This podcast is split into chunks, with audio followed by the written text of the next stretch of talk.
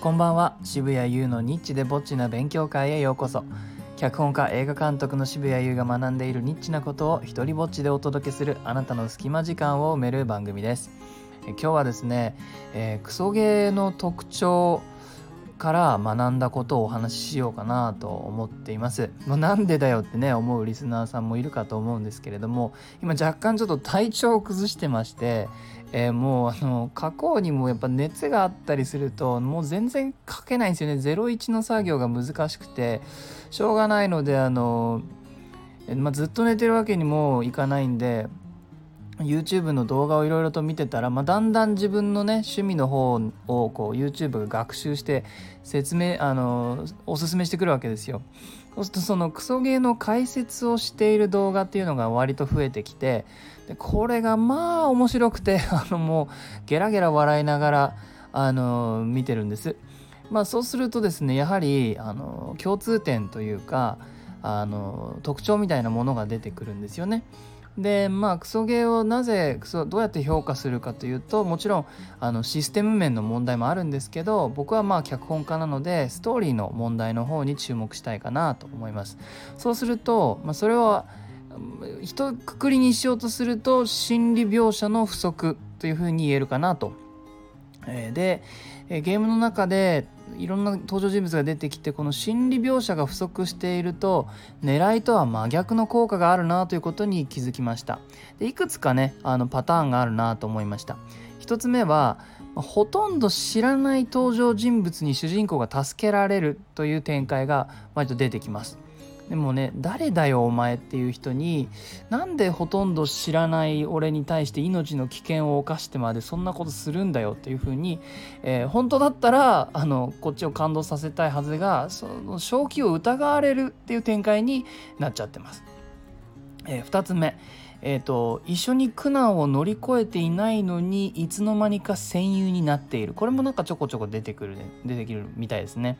えー、なんかいつの間にか俺たちならできるみたいな感じになっててこっちとしては何を根拠に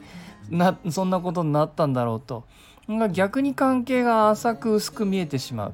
俺たちならできるに対してプレイヤーが反対意見を持ってしまう。いや無理だろうってね心配になってしまう。えー、3つ目出会ったばかりなのに恋人同士になっているというパターンもちらほらあるみたいです。まあ、言うまでもなく一目惚れの描写とかなしにということですね。だプレイヤーの応援とか何かしらの方法で感情を揺さぶりたいのになんかこっちとしてはもう好きにしてくれよっていう風になっちゃう。えー、4つ目ま唐突に仲間になった人物が唐突に死ぬ。これ一番クソゲーの心理描写不足の中で一番多いやつですね。ま誰だかよくわからない人がどんな悲惨な死に方をしてもこれ情報でしかないんですよね。でおまけにそのストーリーの中で他の登場人物がその人物の死を悲しんでいたりするとこっちは冷めてしまうわけです。だからあの作ってる側は悲しませたいのに、えー、プレイヤーは恐ろしく冷静になってしまうというやはり真逆の効果が出てくるわけですね。でお気づきの方もいるいると思いますがこれはもう何もゲームに限った話じゃないですよね。映画や舞台を見ていても同じような感情をこっちが持つことがあります。でもですねこれちょっと分析してて気づいたんですけど半分合ってるなってことに気づきました、まあ、作ってる側もおそらくこんな展開があれば感動するはずだよねっていうところまでは合ってるんですよね。まあ、料理で言えば調理法を間違えただけで素材は合ってたと。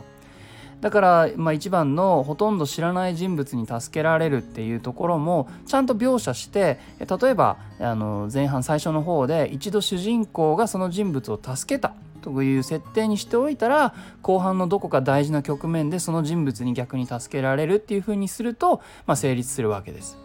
だからその描写を結局省く楽をしようとした結果真逆の効果になってるので楽をしようとしちゃダメだっていう話かもしれないですね。はい、えー、いいなと思ったらハートマークをタップしてください。Twitter もやっているのでよかったらそちらもフォローしてください。Twitter で聞いている人はハッシュタグ日ぼちで拡散してくれると嬉しいです。では、渋谷優でした。